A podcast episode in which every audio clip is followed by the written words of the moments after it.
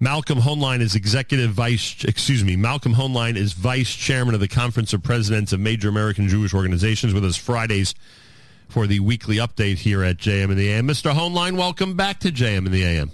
Thank you. As always, Mazel Tov, first of all, to you and Stacy and the family, and uh, you should have a lot of nachas. I appreciate that. And you and I always talk about Jewish continuity and transmitting to our children and grandchildren the important messages that you and I try to transmit to this audience on a regular basis. And as you always point out, once you're in the experience. Now I'm a veteran. Now I can talk like a veteran, a veteran grandfather. Once you're in this thing, you even you realize even more just how important transmitting all those messages are to the future generation. So thank God. Uh, there should be a test to get into it. But a license. No, you get a license for a car, but to be a grandparent, you don't have to do it. I mean, it's not fair. Well, what can I tell you? I somehow fell into this, and I'm very glad I did and we should continue to share smachot as we've had the opportunity to do. You know, I hate to tell you who the star, who the star, or who the theme, or what the theme of my trip to Israel was. Not that this is going to take you by surprise, and not to bring the audience down, but it's a reality, and it's anti-Semitism. It's uh, those of us who are tourists and had a chance to meet in Israel, uh, including some great missions that were there. One Israel funded Centra, uh, who I met up with over there uh, and certainly residents of Israel, both relatives and friends of mine. The theme is what's happening now in the United States of America, and I. Uh, I, you know, I, I, I know that uh, we have a unique position because we're basically based in the diaspora, uh, so we could speak from experience of what's going on here and encourage people to remember that the future of the Jewish people is in the state of Israel. Um, but I, I think this is now going to become a really, really important message not just for our audience, but for American Jewry. And um, th- when you were in Israel, did you get the feeling that your friends and relatives in the Holy Land were concerned about us back here in the USA? I, I speak to Israelis every day, and I hear it from them, and they are um, concerned. So those who say that uh, you know Israelis don't care about uh, what happens to American Jewry or European Jewry are way off the level of concern from the prime minister and president to the people in the street uh, is is very common. I'm not saying everybody knows all the details, but they they get a sense of it. And if you saw now, we saw this report from um, Los Angeles that a 74% increase, and the vast majority of the uh, hate crimes are against Jews. It's not just New York; it's the whole country the number of reports we get about the incidents. Um, you saw in Germany the 3,000 police who carried out raids against this neo-Nazi type uh, group, including finding that one of those they arrested was in charge of security for one of the regions for the Jewish community in Germany, and that the uh, a sitting judge was amongst the people they arrested.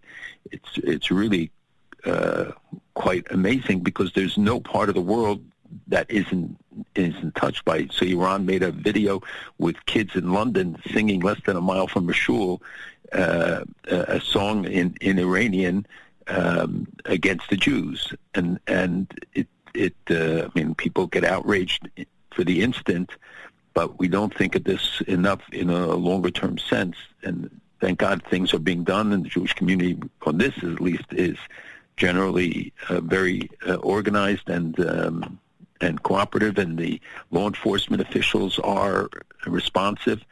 There's no cure, but there are a lot of things that can be done. There's the Shine a Light campaign coming up. There are many other things to uh, raise the profile, but the real cause is, is when the leaders of different communities will start speaking up, and when those who engage in it are truly isolated and pay a price for it, that at least they go back under the rocks those who have a major audience, celebrities who have a major audience, and obviously we've spoken a lot about this in recent weeks.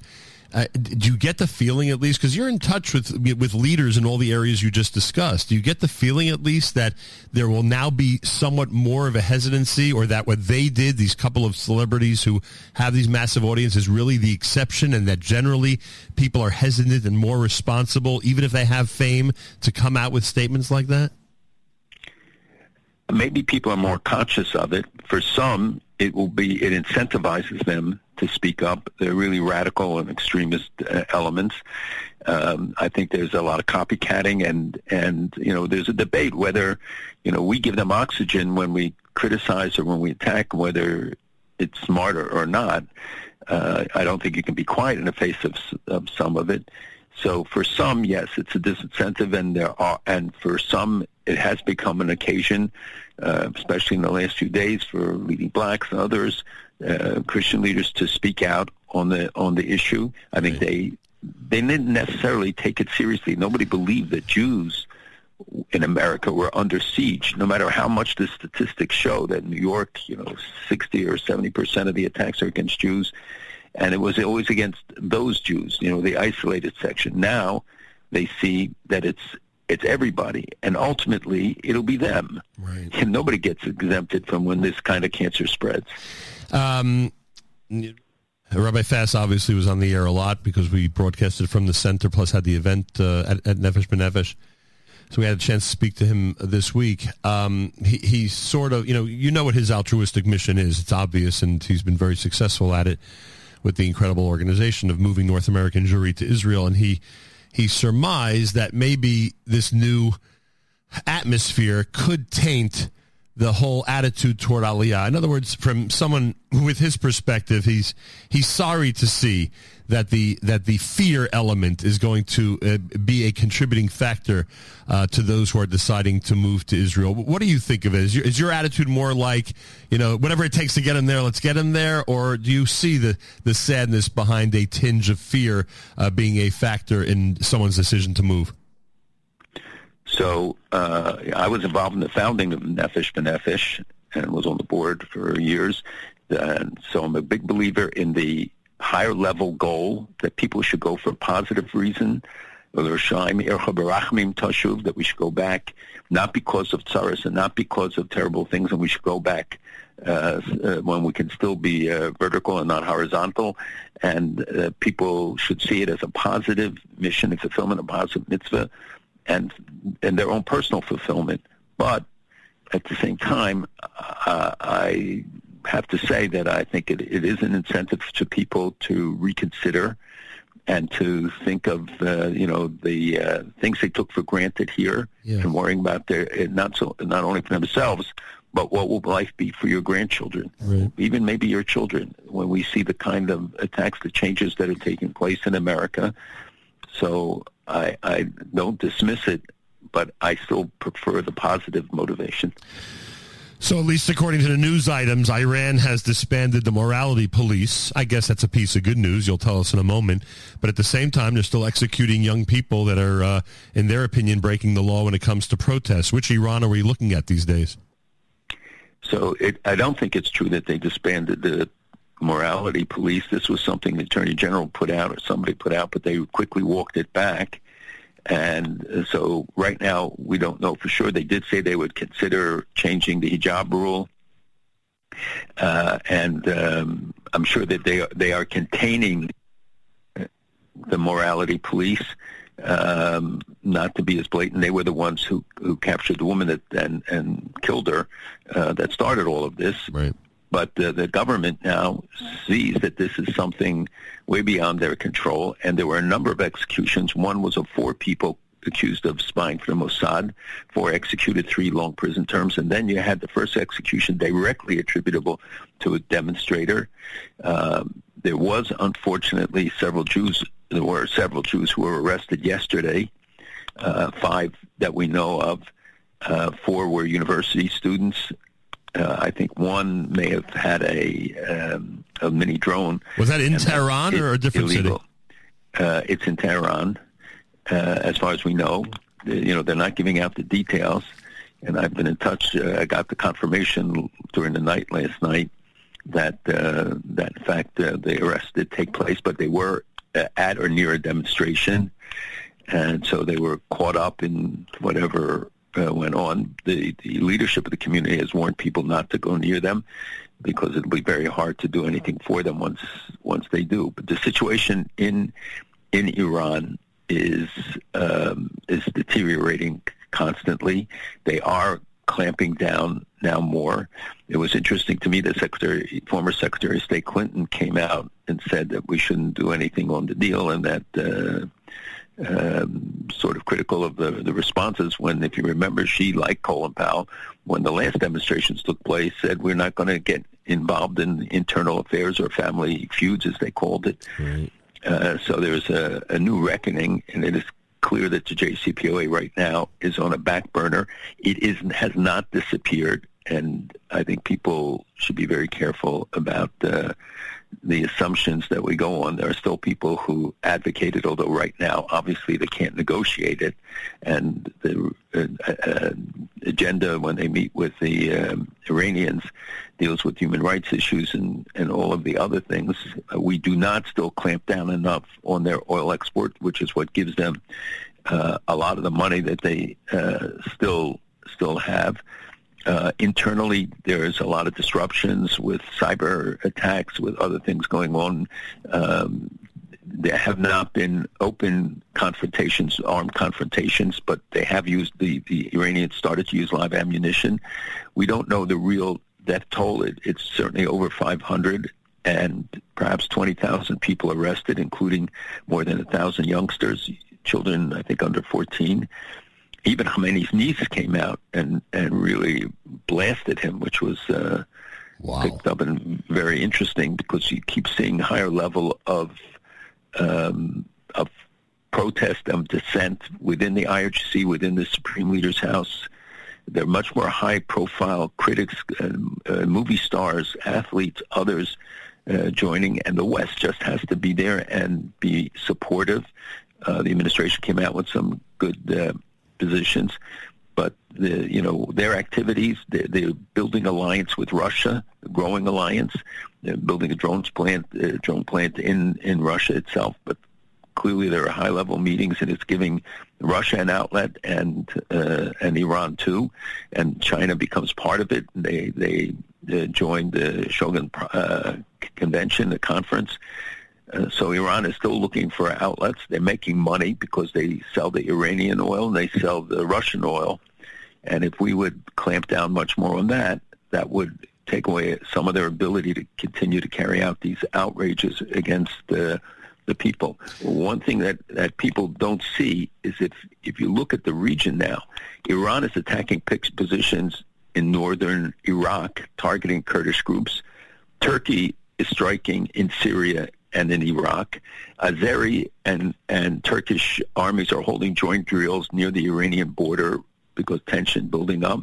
You know, in this very critical area that the Iranians have been threatening uh, Azerbaijan, and of course bring up the, the relationship, but the, the relationship between Azerbaijan and Iran uh, is deteriorating. And remember, in Iran, you have 30 million Azeris. Right and that's why it's even relevant to the domestic situation, let alone the regional one. You know, one of the things that I mean, you know this.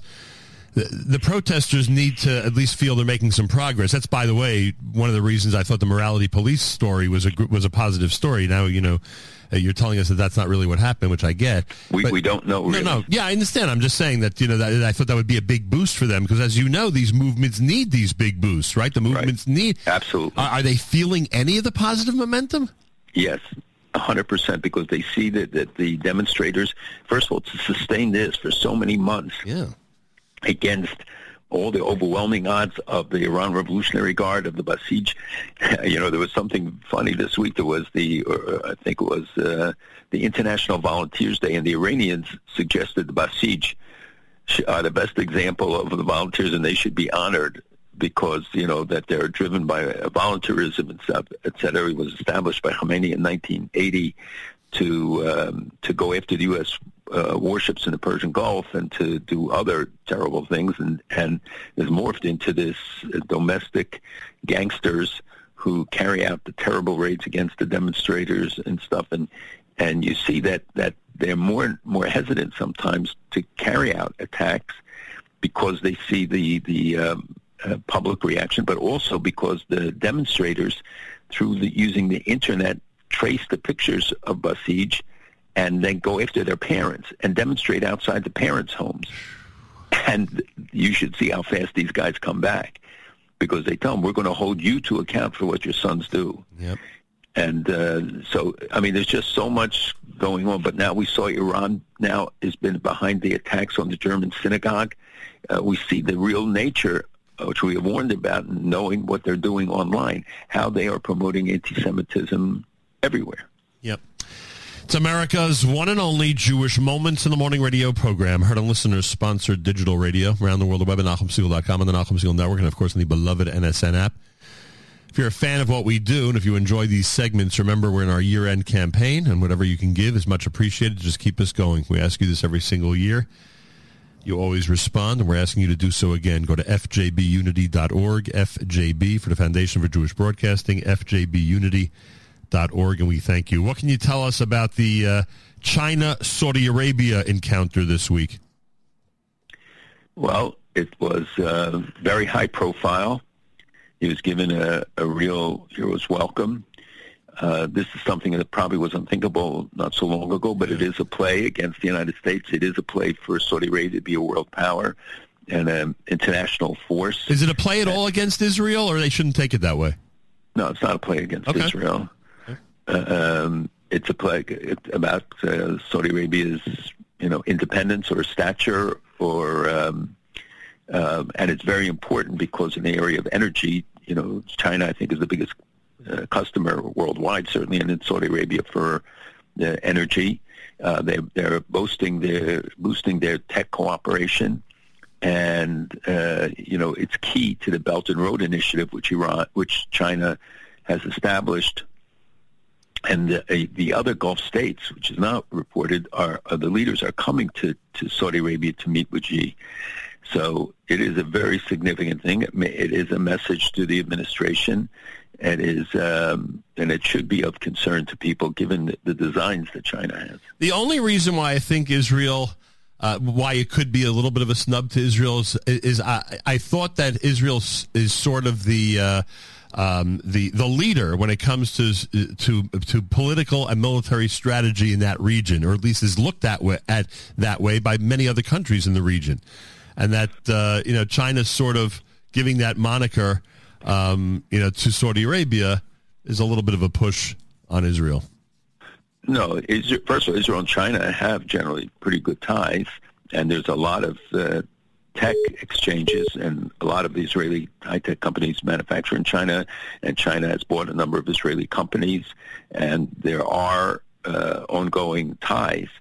Obviously, China's relationship with Iran and other things, and their, their general voting record, et cetera, uh, are of great concern uh, to Israel. But I think this, the, the, what, what happened with visit in Saudi Arabia is independent of uh, of Israel. Not something they can ignore. I'm just saying it's not related to Israel. Uh, what do you think of the latest U.S.-Russia prisoner swap?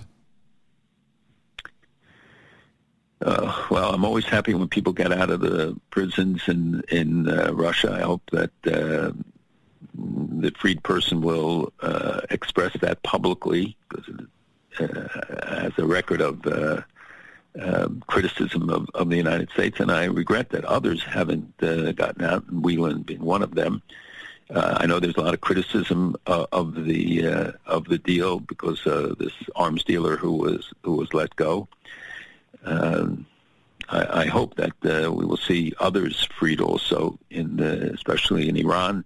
You know, we still don't don't have a word on uh, on Warren or others who who were being held in um, in Iran.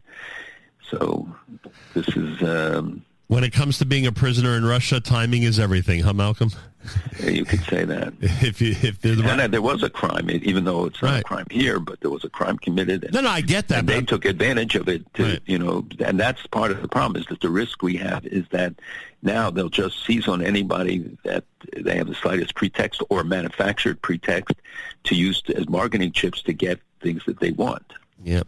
Why was it necessary for the president of Israel to extend the uh, deadline for Benjamin Netanyahu to form a government? Uh, because otherwise we'd be heading to new, new elections. But I thought, uh, but Israel. I thought we all agreed that that he has everything in place. That even if he waits till the very last minute, he'll still be able to form the government. It's the deadline is the, is the problem, and you know he he can't. If if, if the deadline is looming, he, every one of the parties will have so much leverage over him, as they do already have enough leverage on him, uh, and he still hasn't uh, given out any of the um, uh, parts that are going to the jobs that are going to the Likud members. You know, so he has a, a big job to do there. He just finished with, with Shas. He finished, uh, you know, he has to do party by party. And as you know, uh, Ben Gvir and Smotrich and these guys uh, held out and made very uh, great demands on him, much, some of which he succumbed to, some he didn't. And uh, I think the important thing is that he finally gets a government in place. Uh, you know, because it's just uh, going now. It's just continuing, and sometimes people argue that maybe they don't need a government, but obviously they obviously they do. And with the all the international crises, other things are on hold. Unfortunately, the criticisms and coming from military, coming from others, other sectors, even from people here who I think would be wiser often to hold their comments uh, because even though people may say they want certain things, we know that in practicality that doesn't happen, and that Netanyahu is certainly a pragmatist and uh, is not going to give into an extremist agenda, hopefully, and the um, you know we should let the process, the democratic process that is underway, you know, finish. And there are ways to communicate to, to the prime minister elect, uh, designate uh, if people have uh, concerns without it being uh, fodder for the papers and the, you know, feeding the anti-Israel elements. By the way, is the 10-day extension a standard one? Because I know there were some people who in, in Israeli government this week who were freaking out at the notion of him granting any extensions. I'm wondering if he compromised or if 10 days is the normal amount. No, it, it's usually it can be 10 days or two weeks, but I think after the 30 days, then it's it's um, up to the president? Two week or ten days, but but it's what Netanyahu requested. Right. And and uh, you know the extension is important because you know you can't you can't just form a government because once you make those commitments to a degree you have to honor them. I'm not saying that they honor them completely, but at least you you you have a framework that has to be upheld. So it's not insignificant what he negotiates with each of the parties, and especially when uh, these parties are making such demands everybody thought that because it was more of a, unified outcome in terms of being a center-right government, that it would be easier for him. But in fact, this has been much more complicated negotiations, and somebody with one seat can, you know, demand a major portfolio. Uh, is is uh, reflective of that complication. Are, are, his legal troubles over, or they're on hold? No, they're on hold, or not on hold. no, they're not on hold. The cases were going on. So this is going to be. But most people dismiss it now. Most people don't think that there's any major. There's no smoking gun that we haven't seen yet. I mean, even the Israeli media doesn't bring it up anymore, and they're relentless. They're they're so upset that he's forming a government. I mean, listening to the That's media true. in Israel, they're they're furious, as if as, as if it wasn't a, a real democratic process that elected him it's true. It's democratic if it's the outcome that they want. And, you know, the Israeli press is hypercritical. Even papers that didn't used to be have seemed to change their tone. That's why Israel Hayom is, is uh, popular. And um, I think that the uh, criticisms were not given when others needed the extensions but the extensions really do reinforce the, the stability of the process because then if you if you had a deadline of, of a week after the government is formed or announced rather the elections, then everybody would just be able to put every extreme demand and he would have to give it or he wouldn't have a government. Yep, understood. Uh, there's a piece in the Jerusalem Post that his return to prime ministership is timely for a push on Iran with who we have now in the White House is that even conceivable? I mean, can, can Netanyahu proceed with a big push on Iran and a lot of pressure on Iran without the cooperation of Washington? Israel can still maintain the activities. You know, the rape they did, the, the eliminations that have taken place of key scientists were not, you know, because of the American mm-hmm. government. Right. but true. but you do see a shift in tone in in some of the people in the United States. Certainly, you don't see them pushing for the uh, JCPOA right now. They get it. There, there is more of an emphasis on human rights and on the um, nefarious activities, but they're they're still not the clampdown that we should be doing to cut off all the oxygen, meaning the funding that is going to them. And uh, the, I, I hope that the, these realities, some of which we, we just touched on, uh, uh, all of the things that are taking place, both internally, externally. They just announced a new nuclear plant that they're building. They're enriching and admitting to 60% uh, enrichment, and which means that they're in striking distance of the 90% and keep cutting down the time, the, the uh, breakout time. Uh, you know, there was a report by Gantz that, that they documented 16 separate attacks on international vessels in the Gulf and the Red Sea over the last five years by Iran, uh, including the latest attack against uh, an Israeli-owned ship. So, you know, I'm not. We should be engaged in an all-out effort to, and and not a war. We don't need a war. We need to be supporting the demonstrators. We should be helping them. We should be giving them moral support and financial support. They're not looking for weapons and at the same time be, be cutting off their funding, uh, isolating because their activities still go on in the region and beyond. Last week we spoke about the UN with the Nakba Day vote. Now there's a UN vote regarding uh, Israeli nuclear capability. What's your reaction to that? that's an annual ritual. I was wondering they, if that was if that was being done by rote because Nakba Day is not right. Nakba Day is not something Nakba that's come Day, every year. It, it, it, got worse. We had a meeting with the Secretary General of the UN this week and made it clear that even his participation was inappropriate in a in a gathering that wants to deny the member a member state the right to exist. And uh, the fact that you had an overwhelming vote, which really is an attack on on Israel's uh, very existence uh, so the United Nations has a one one way railroad when it comes to Israel. The the overwhelming preponderance, even as the American ambassador pointed out, of the anti-Israel resolutions, it doesn't stop. Was he uncomfortable? And they are pressing now, but now they're pressing about going to the International Criminal Court and the Court of Justice against Israel. Al Jazeera brought a case against them right. for the death of that reporter. But the fact that you, you get these votes in the UN, and credit to those who voted against it, but the vote was still overwhelmingly against Israel. But you got to tell me, was he uncomfortable when you brought it up? I mean, like, you know, how did, yes, how does Secretary... defensive. And what does he say? What does he say? That it's not up to me, or it went up to well? On a lot of things, yes. Like the Commission of Inquiry said, you know, the Human Rights Council is independent, and to a degree that it's true, but he does have a bully pulpit. He has the opportunity, and we cited some of the things in his remarks on uh, November 29th that were objectionable. Uh, and uh, but you know we we've seen this process with secretaries general who often come in you know much more favorable but get caught in the web of of right. the UN uh, this is something, you know, his wife was the, uh, running the museum about Jewish history in, in Portugal, and uh, he himself demonstrated great sympathy when we met with him for years.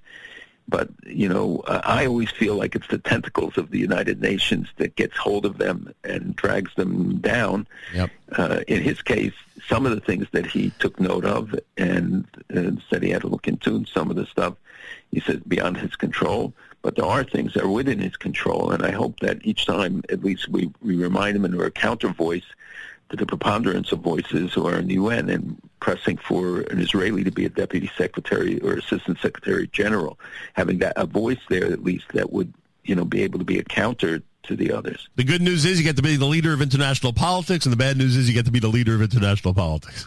That's basically what it comes down to. Uh, finally, what do you think? I mean, 51, 49, now can we say 50-50? What do you think of the Senator Sinema move uh, uh, to become an independent? The, the, move by what? To become an, the senator to become an independent, as opposed to a, a Democrat. Oh, yeah. Well, it's... Um, it's helpful. To, I, you know, people don't understand why the victory in Georgia by Warnock is so significant. That the you know when you when you have 50-50, you divide the committees. When you have 51-50, once you have a majority, you get a majority of the committees, the appointments to committees. So it's very significant that one vote shift. And Sinema, you know, has voted against the party uh, line uh, um, as did Manchin more in the past. It seems he's he's moderated that. Right. Um, so it's very significant when you bring it down back to the 50-50 um, margin. Uh, it still gives the Democrats the majority, and Schumer obviously elected as uh, the speaker, uh, a majority leader. Right. So it is uh, it is it has political consequences, which can be an earthquake. But it's um, in in terms of the the day-to-day functioning of the of the Senate, and that's why the House majority also, when it's so narrow, is is very hard because if you have a shift of a couple people, you get things through. So I hope that the Republicans will at least be united behind McCarthy and will will function together. The Democrats seem to be more disciplined more organized, although you have these uh, dissensions, and when they go more radical, then they lose others. And with the atmosphere in this country, let's hope that at least the United States Congress stays as loyal to Israel as it's been. Absolutely. Uh, but the support for Israel, I think, is strong. We, we had a call with Hakeem Jeffries, who made a really impassioned plea on Israel, was, was really quite remarkable in his level of knowledge, speaking without notes for a long time and talking about from Israel's founding and how the miracle of 75 years. Um, and, uh, you know, so there is still the support. And when you see the votes, basically, when Israel, when Ilhan Omar comes out and, and attacks anti-Semitism, you know that something's uh, gone awry. something. And, uh, although she just came back from Qatar, maybe she, something happened there. She went with the Secretary of State to the took he took her to the to the games, which a lot of people didn't understand. Um, but the, what we saw, by the way, in Qatar, and I've spoken to people who were there, and I was invited, but opted not to go. Uh, was disturbing about the people and the, the you know the government distributed Palestinian flags Ooh. in the hotels they were given away for free in the marketplaces they were selling the flags of every country for several dollars. The Palestinian flag was 10 cents. And uh, they were encouraging people. Some even gave them out in the stadium. Um, so that if you saw when the Moroccans won this uh, remarkable victory unexpected they unfurled the Palestinian flag while they were on the field. And that that was their victory pose. Uh, so the government of Qatar was certainly behind a lot of it. There were there were there are tens of thousands. I'm told Palestinian workers in Qatar amongst the majority of the people there who are are foreign workers. Uh, and uh, they obviously became an audience for this, but it was much more widespread. And reporters told us that nobody was assaulted, but there were people who, who harassed them and who made nasty comments, and some who made very positive comments. Right. And now my kids will make fun of me because you know more about the World Cup than I do. I, I know very little. I watched. I don't even. Know, I don't even know. I don't even know who's still in it. I mean, I know the mm-hmm. U.S. isn't, but that's about all I know. Well, it's important. U.S. beat Iran in the game. Right. That, that I remember. Yeah. But I, I feel very bad about the players because I think we should have offered them asylum. Right. Because I'm afraid that they, are going you know, they, the one who came back and was wounded, I'm told, was arrested, and you know, because they didn't sing the first time the national anthem and they got knocked out. I'm sure that uh, they're they're very concerned about going back. Maybe it'll make the American players think about how lucky they are to live where they live. That's probably true. Because sometimes U.S. soccer players uh, have a different attitude when it comes to uh, the leadership in this country and the atmosphere here. But that's a whole other topic. Uh, Malcolm, I thank you. Have a wonderful Shabbos. We'll speak again yeah, next week. Good Shabbos. Be well and Mazel Tov again. Thank you so much. Malcolm Hoenlein, Vice Chairman, Conference of Presidents of Major American Jewish Organizations. Big thank you to him and everybody for wishing us a Mazel Tov. It's the